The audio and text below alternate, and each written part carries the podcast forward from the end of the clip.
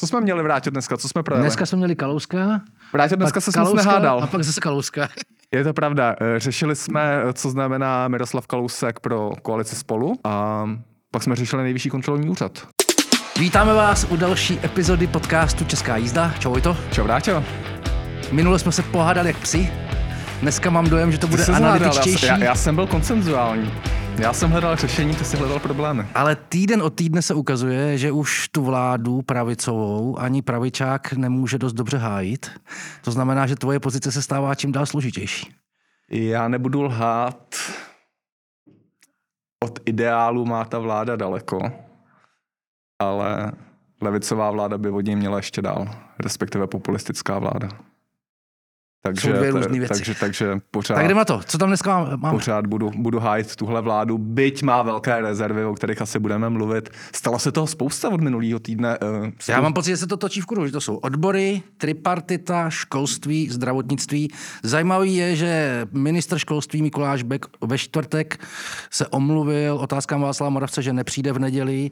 Udělal, učinil tak po třetí za sebou a udělal tak dokonce v týdnu, kdy mu stávkovali tři čtvrtiny zaměstnanců ve školách a, pod, a omluvil se s tím, že dokud nebude dojednáno, tak omezuje svoje mediální aktivity. Podle mě je to vlastně v, taková, v, tako, v takové kostce krystalické přesně ten přístup a problém té vlády. Jednak, že neumí přijít s opatřeními, se kterým, který umí srozumitelně vysvětlit. V momentě, kdy se jí začnou lidi stavit na zadní, tak eh, do toho dává ruce pryč a v dalším kroku, když navrhnou nějaký smířlivý nebo kon, kon, koncenzuální krok, tak vlastně nevědí, jestli ho budou moc v praxi realizovat, na Češ ho ani nejsou schopni ani eh, před veřejností vysvětlit. Vrátím se k tomu, co jsi říkal na začátku. Můžeš hájit vládu. Je to, je to těžký, máš no. pravdu, je to těžký a uh, ty jsi o tom psal na Twitteru, pokud se nepletu, já jsem na to psal komentář, mimochodem zdravíme, zdravíme tady všechny ze studia Info.cz, máme tady novou scénu, takže pokud nás posloucháte, zapněte si i video. A není to jednoduchý, uh, ta vláda, její velký deficit je v komunikaci, podle mě. Je, je, je tam spousta fundamentálních problémů, zdravotnictví, školství a tak dál, ale uh, z mýho pohledu to všechno zastírá právě ta neschopnost komunikace, což vlastně jako nedávno připustil i eh, hejtman, jeho český Martin Kuba, eh, vlivný hráč eh, v ODS, který to řekl natvrdo, tahle vláda má v komunikaci problémy, neumí komunikovat ty změny, který dělá to, co se jí podaří, tak neumí odkomunikovat dobře, protože nalíme si čistého vína, ta vláda dělá i dobré věci, to nejsou jenom problémy ve školství, zdravotnictví, ale, ale zvládla energetiku, zahraniční politiku a tak dále má, má tam dobrý věci, akorát to neumí prodat těm lidem. Já s tebou nesouhlasím. Já si myslím, že už jsme v jiné fázi kvalitativně a že už eh, ten problém není v té komunikaci, nebo jenom v té komunikaci, ale i v tom, co dělá.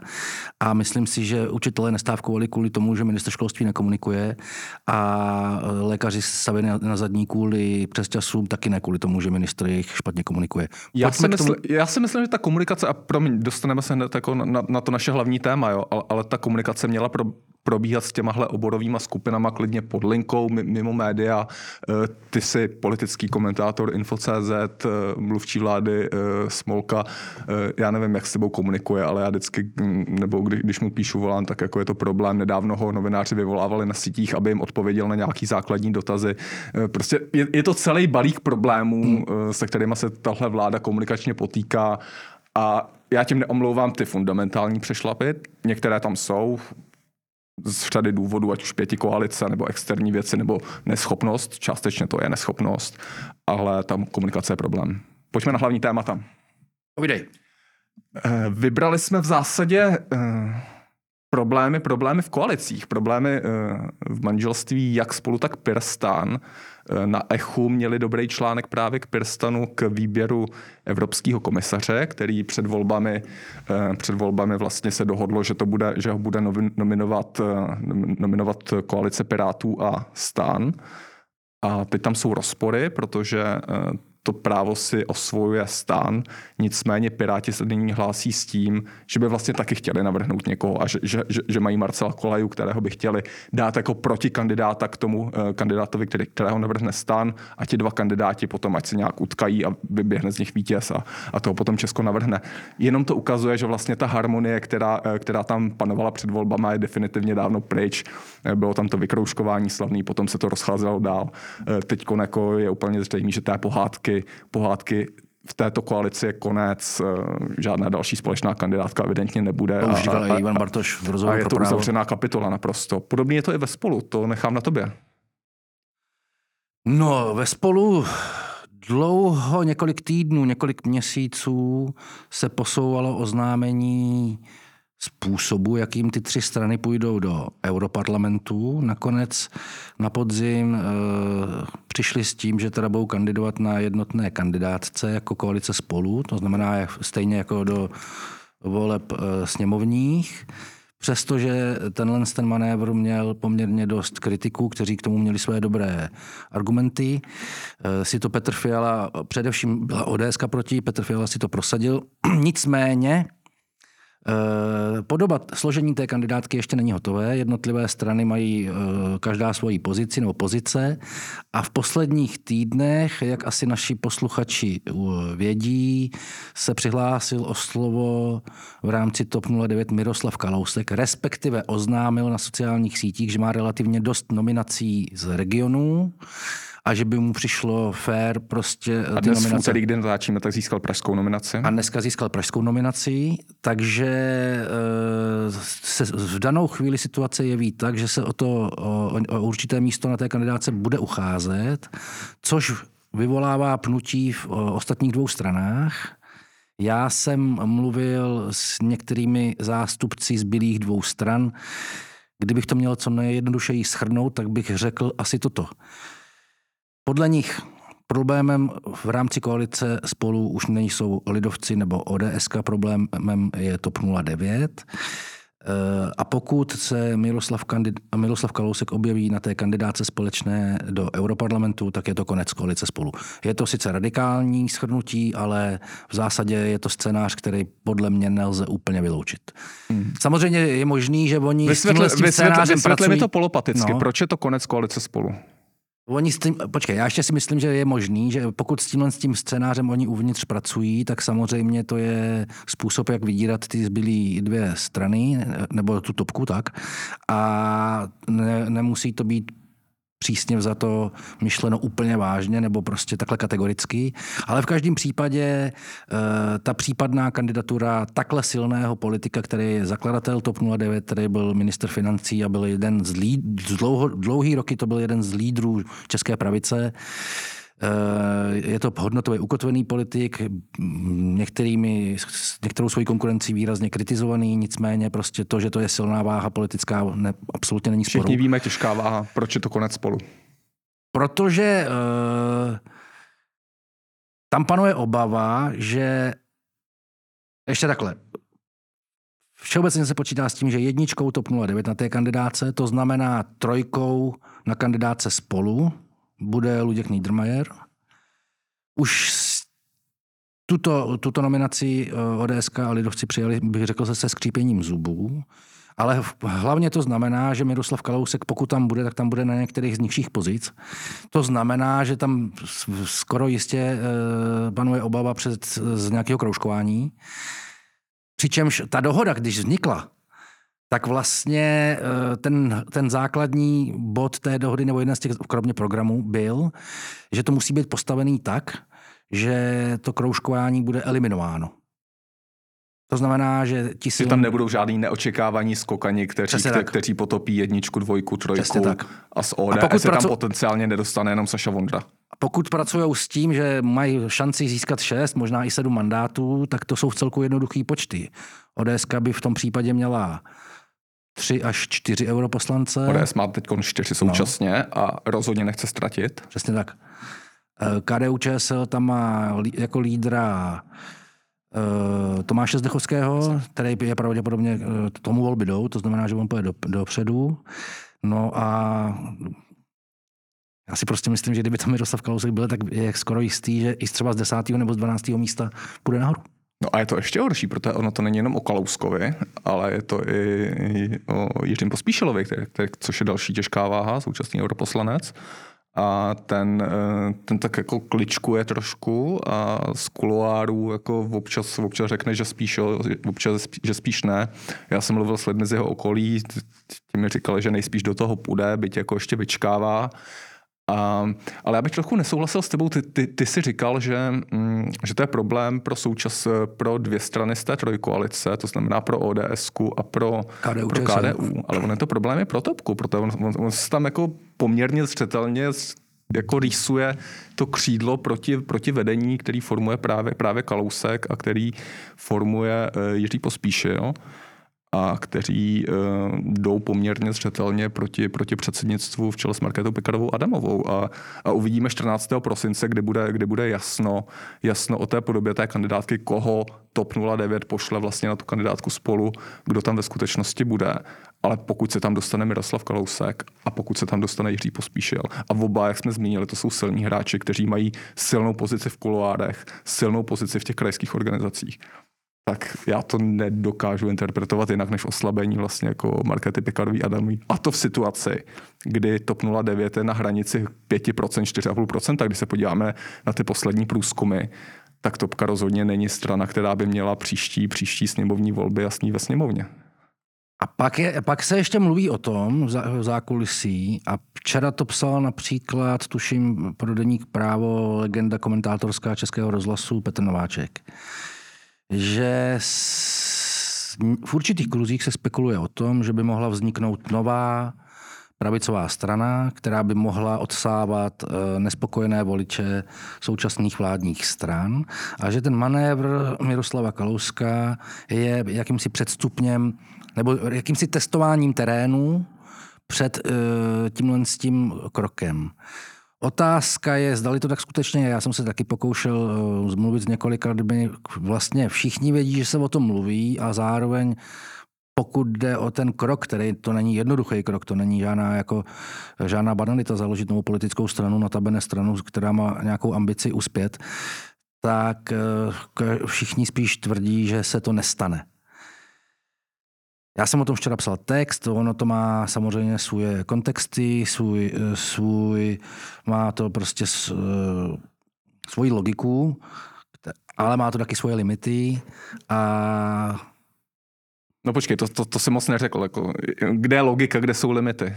Logika je v tom, tak já ti řeknu to jednoduše, jednoduše. Zkusím se, pokusím se to shrnout. Logika Proč spočí... tady nebude nová strana?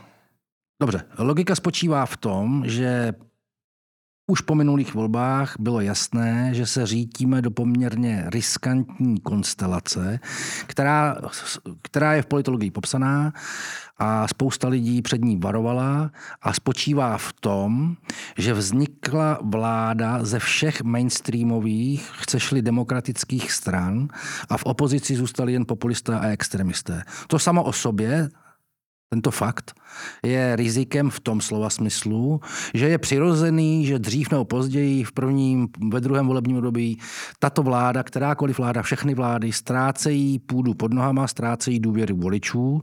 To znamená, že dochází k odlivu voličů a je vhodný pro systém, systémově za to, aby v opozici operovala nějaká demokratická, klasická, tradiční, jak chceš eh, to nazvat, strana, která by dokázala tyto nespokojené voliče eh, aspoň z části získávat na svou stranu.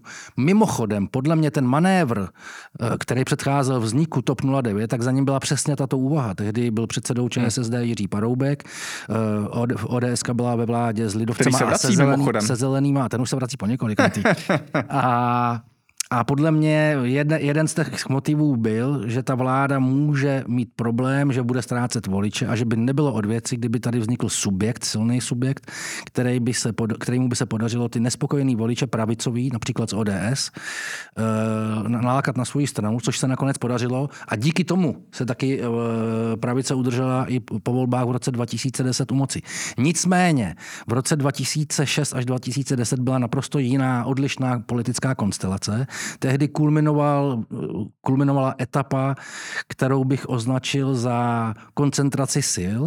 Dvě nejsilnější strany, ČSSD a ODS, v roce 2006 měly téměř 70% hlasů.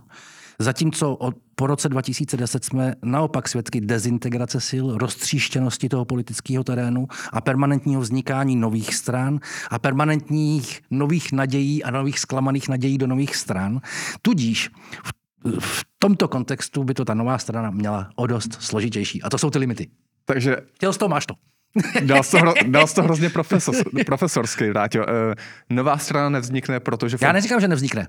Já neříkám. Má těžký prostředí k tomu, jo. aby spěla, Má proto, ta půda, že... ten, ten, ten prostor, ten terén, ta atmosféra ve společnosti, to všechno, ta, ta, ta přesycenost nabídky, jo, už tak je ta politická strana rozčištěná. Podle posledních šetření 20 až 21% voličů podporuje strany pod 5% Jinými slovy, eh, tady je obrovské množství stran, které se pohybují někde mezi sedmi, řekněme, a dvěma a půl procenty a není tam jedna nebo dvě, ale fakt tam je hodně.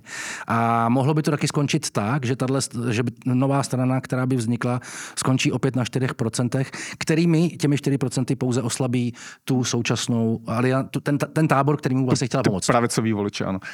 Um, mimochodem, tom, co jsi říkal v tom asi pětiminutovém monologu, mě tam... Je to za... příště nakreslím do grafu. Mě, nakresli, nakresli. Mě zaujalo, eh, jak jsi popsal tu, tu českou opozici. Ty, ty, ty, ty, ty jsi řekl populisté a extremisté. Hmm. Ty bereš eh, SPD jako extremistickou stranu. Jasně. Jo? Není to takový to nálepkování podle tebe, že v čem je extremistická? Nebo... Je to prostě když se podíváš na její program, na, její, na vystupování jejich lídrů, tak v některých těch aspektech ta strana se pohybuje na samém okraji, úplně v ko, ani ne v okraji, ale v koutě české politiky. Hmm, hmm.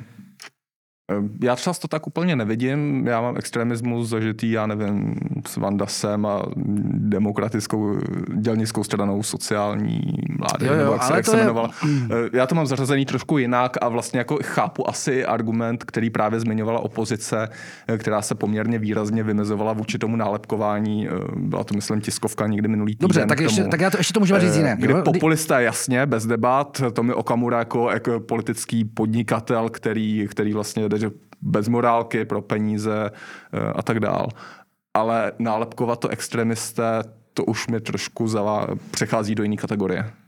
Eh, Osobně no, to tak mám. Jo, tak to je, to je slovíčkaření. Můžeme si to říct tak, že po roce 2010 tady vzniklo několik nových politických subjektů, z nichž většina, když se podíváš na stanovy těch stran, jsou strany vůdcovského typu. Nejsou to strany vnitřně demokratické. Jasně. To je prostě bez debat. Jasně. Eh, mimochodem eh, k SPD, a tady odkážu na včerejší, včerejší kecárnu Ondře Šimíčka na Twitteru, na prostoru, určitě doporučujeme, puste si občas, tak tam byla zajímavá debata, eh, která odkazovala k nizozemským volbám, k eh, vítězství Herta Wildersen, eh, který to poměrně nečekaně opanoval ty volby a vlastně k takovému názorovému ústupu, který udělal asi 14 dní před, před, před konáním těch voleb s tím, že Wilders vlastně zmírnil tu svoji velice agresivní, agresivní rétoriku před těmi volbami, takže se stal vlastně volitelnějším pro širší, pro širší část veřejnosti. A byla tam otázka, jestli, jestli je možný to očekávat i u SPD. Takový úkrok vlastně, aby, aby, aby veřejnost ne, nevnímala tu stranu tak extremisticky a ta strana nabrala o to víc hlasů. Jak si to myslíš? Je to reálný podle tebe? Myslím, že má to několik momentů. SPD nebo ty strany, které zakládala Tomio Okamura, SPD už je druhá, tak se dlouhodobě ve všech typech voleb ukazuje, že ta podpora má určitý svůj strop, který je někdy mezi 10 a 12 procenty. A je otázka, jakým způsobem, pokud by tu podporu chtěl navýšit, tak eh, kde by ty hlasy měl brát. Protože z jedné strany je tlačen ještě těmi radikálnějšími eh, figurami, které svolávají lidi na náměstí, eh, byť ta jejich podpora je omezená, ale přece jenom každý procento dobrý. A nebo jestli by mu spíš pomohl ten posun k někam, jak naznačuješ ty, někam do politi- blíž k politické, nechci říct do politického středu, ale blíž k politickému středu. A tím pádem by asi chtěl eh, oslovit současné voliče Andreje Babiše, ale podle mě uh, nevím. Neumím... A nemyslíš si, že může ukrást hlasy spolu, protože a já mám několik těch lidí v okolí a o dalších lidech to vím a jsou to lidi, kterých si lidsky vážím a jsou to čas jako z novinářský branže vím, eh, kteří poměrně nepokrytě přešli od podpory pravicové koalice eh, k podpoře spolu. Tak k podpoře SPD vlastně. Václav Klaus si ukázal, že v tomto ohledu není nic nemožné. Mladší. I starší. I starší. Hm? Já si ale myslím mladší. Tak jako Okamura na druhou stranu je fakt, že Okamura si uvědomil, eh, že to tříštění hlasů této, tomuto koutu české politiky škodí a minimálně od letošního podzima pracuje na tom, aby eh, do sebe nebo do své strany integroval osobnosti z několika různých dalších stran, tak, aby ten proud byl prostě silnější. To, to, je, to je v celku banální strategická úvaha, ale zároveň úvaha, kterou ne úplně každý dokáže realizovat. A jemu se to zatím daří. Jemu se to daří. Pojďme. Pokud jde o ten europarlament, o kterým jsme se bavili, tak tam bude mimo jiné jako lídr Petr Mach. Petr Mach, no. svobodní, ano. No. Uh, pojďme se vrátit ještě eh, k Mirkovi Kalouskovi. Dáme, dáme předpovědi. Mě zajímá tvůj názor a já ti potom řeknu svůj. Co by kandidatura uh, Miroslava Kalouska v té euro, v eurokandidáce skutečně znamenala pro spolu a pro topku? Jestli by to ohrozilo uh, roli současného předsednictva Markéty Pekarové Adamové a jestli by to skutečně znamenalo rozpad spolu. To znamená, že, že v příštích sněmovních volbách by spolu nešla jako jedna kandidátka. To jo. Těžko říct. Uh, Skin in the game. Hele, na jednu stranu bych řekl, že se a třeba u toho Tomáše Zdechovského se to ukázalo. Jo. Já si myslím, že těm politikům, a mimochodem se to teďka ukáže i u, Mar- u Markéty Gregorové, která e, oznámila kandidaturu na, předsedkyni, na předsedkyní Pirátů. Já si myslím, že pokud jde o vedení té strany TOP 09 a opozici e, Markety Pekarové, tak by naopak e, přesun Miroslava Kalouska do Bruselu mohl Pomoct. Pomoct. Jo, jakože, uh, vzpomeň si na Tomáše Zdechovského, který jeden čas uvažoval o, kandidatuře, o kandidatuře minimálně na prvního místo předsedu KDU ČSL, ale já si myslím, že byl dokonce nominován i na předsedu a nakonec se na tom sjezdu, kde, kde jsem i byl, té kandidatury těsně před tou volbou vzdal. A podle mě z části je to tím, že oni si jsou vědomi toho, že prostě nejsou v centru toho politického dění v té zemi, v té straně. Jo. Jako my, jsme, my jsme parlamentní demokracie, kde, kde vláda vzniká podle toho, jak dopadnou volby do poslanecké sněmovny. Do poslanecké sněmovny se volí podle poměrného volebního systému a prostě tam se děje ta politika. A kdykoliv historicky některý z předsedů politické strany jako v té sněmovně nebyl, tak mu to spíš škodilo. Hmm tomhle tom slova smyslu si myslím, že uh, může paradoxně ten manévr pro TOP 09 znamená dvě věci. Za prvé, že Miroslav Kalousek přestane uvažovat nad tím, že založí novou stranu, to znamená, že ho udrží v TOP 09 a současně tím přesunem do Bruselu, že vlastně bude, pokud jde o to české dění, přece jenom trošičku vzdálenější. A mimochodem to potvrzuješ to, co mi říkal uh, jeden nejmenovaný zdroj, se kterým jsem taky dneska mluvil. To znamená, že integrace Miroslava Kalouska vlastně do té topky zpátky nějak tam ty vazby navázat, Táhnout politické do pletivo vtáhnout ho do hry, využívat to jeho jméno, je jeden z velice podstatných způsobů, jak udržet topku ve hře i po dalších sněmovních volbách. Hmm. Je to prostě výrazná osobnost, topka má výrazných osobností velice málo a mm, je to vlastně jednoduchá úvaha, jednoduchá počty pro kohokoliv, kdo umí počítat. A teď je otázka teda, co to udělá s koalicí spolu, protože je zjevný, že i oni si jsou vědomi, že Miroslav Kalousek je opravdu těžká váha. A jestli tam převáží nějaký hašteření nebo dokonce žádlivost, a nebo dokonce jako nějaký pnutí, které by znamenalo jako rozpad té koalice, to je jako, to by, byl silná, to by byla silná věc, to by jako kdyby on něco takového... On nepřeskáče, hele, projdi se po ulici a udělej si průzkum, Jasně. jako kdo zná Miroslava Kalouska a kdo zná, kdo zná eh, trojku ODSky. Jako nebo... Jako tady většina lidí, kteří, jako jsme my, kteří se tu politiku sledují 24 hodin denně, strašně přeceňují. Jako přijdeš, do, přijdeš do hospody a zeptáš se vysokoškolsky vzdělaných lidí, kteří si o sobě myslí, jsou vnitřně přesvědčení, že politiku sledují a že mají všeobecný přehled, tak když se jich zeptáš na místo předsedy starostů, nebo TOP 09, nebo dokonce i ODS, což jsou nejsilnější vládní strany, nebo silné vládní strany. A nikdo nezná ani jednoho. Kalouska znám samozřejmě každý. No jasně, no jasně. Uh, nejvyšší kontrolní úřad. Hmm. Vrátil. Když se posuneme v tématu, je, je to zpráva, která mě zaujala, která mě extrémně bavila a, a nevím, jestli na ní máme stejný úplně názor.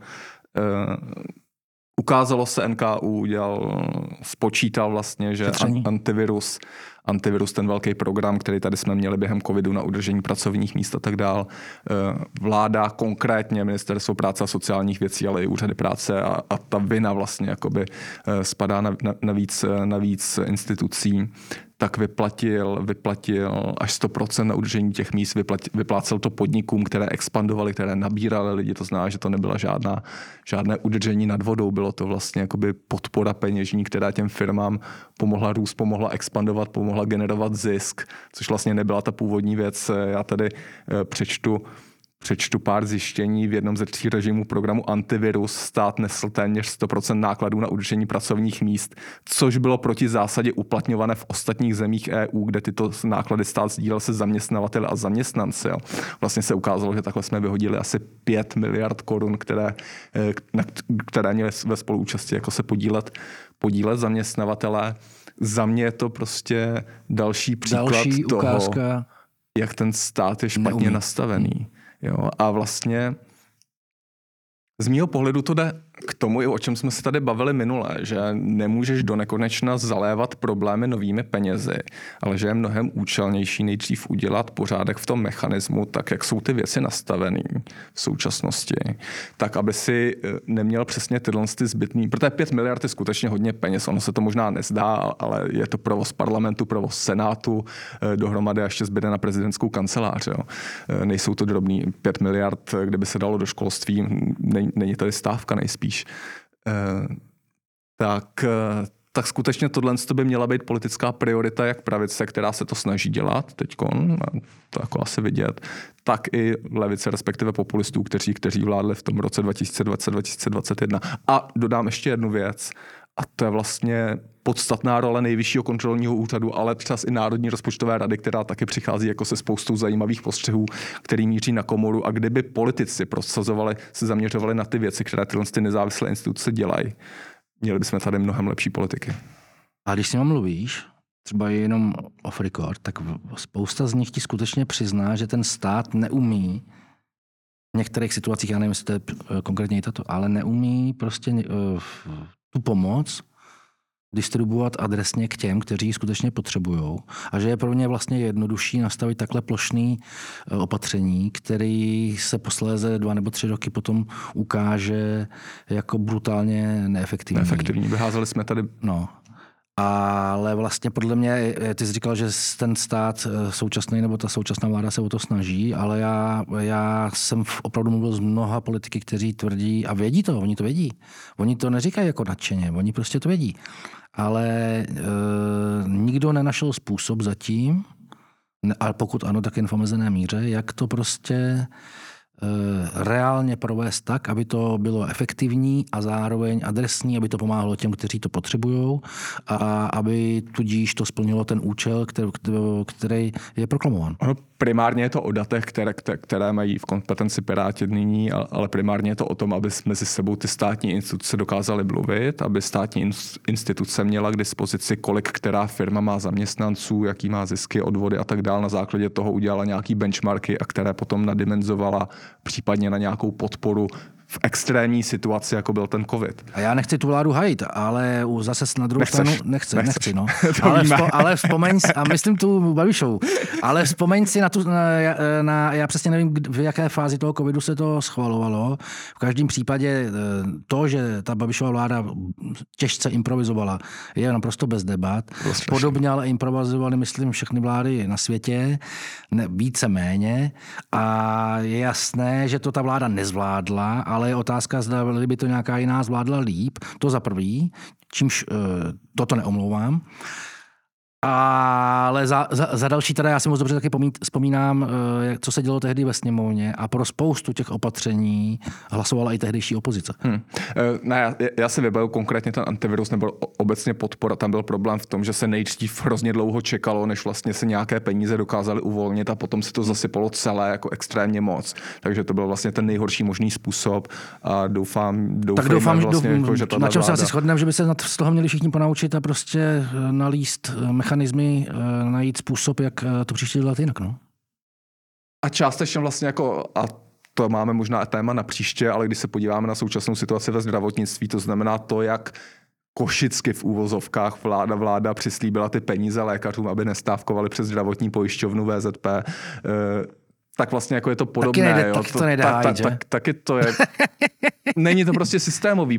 Politici musí začít dělat systémové věci, pročišťovat to soukolí státní, od agrofertizovat tu státní zprávu, což taky součást A to už nestínou, když už jako mají a, dva roky, za dva roky tam mají zpátky. Potom, potom je na čisto, protože pokud to neudělají a pokud na to budeme lít další a další peníze, um, bude to jenom horší. No, to je sice hezký, co říkáš, ale jsme, není to hezký, jsme není to hezký. za, za polovinou volebního období a pokud jde o nějaký scénář, který by se v danou chvíli jeví jako nejpravděpodobnější, tak to je takový, že bez ano nepoje složit vláda a nejspíš ta většinová koaliční vznikne z některou, nemusíme ji tady jmenovat, z některou stranu, které tvoří současnou vládu. Koho si typuješ?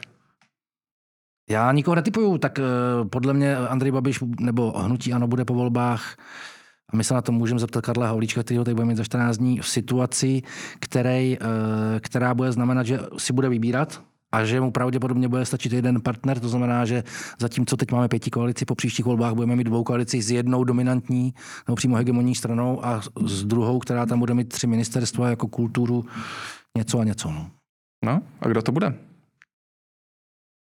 Kdo je názorově nejblíž nutí ano?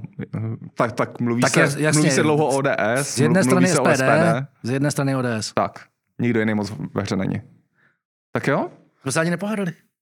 Vrátil, vrátil. Příště to vynahradíme. Příště vlastně máme další hosta, jo. Eh, ministra Martina Kupku, eh, potom máme Karla Havlíčka, to, je, to bude zajímavý, zajímavý souboj. Pak bude chodit Ježíšek. A pak bude chodit Ježíšek. Díky za přízeň, mějte se hezky. Děkujeme.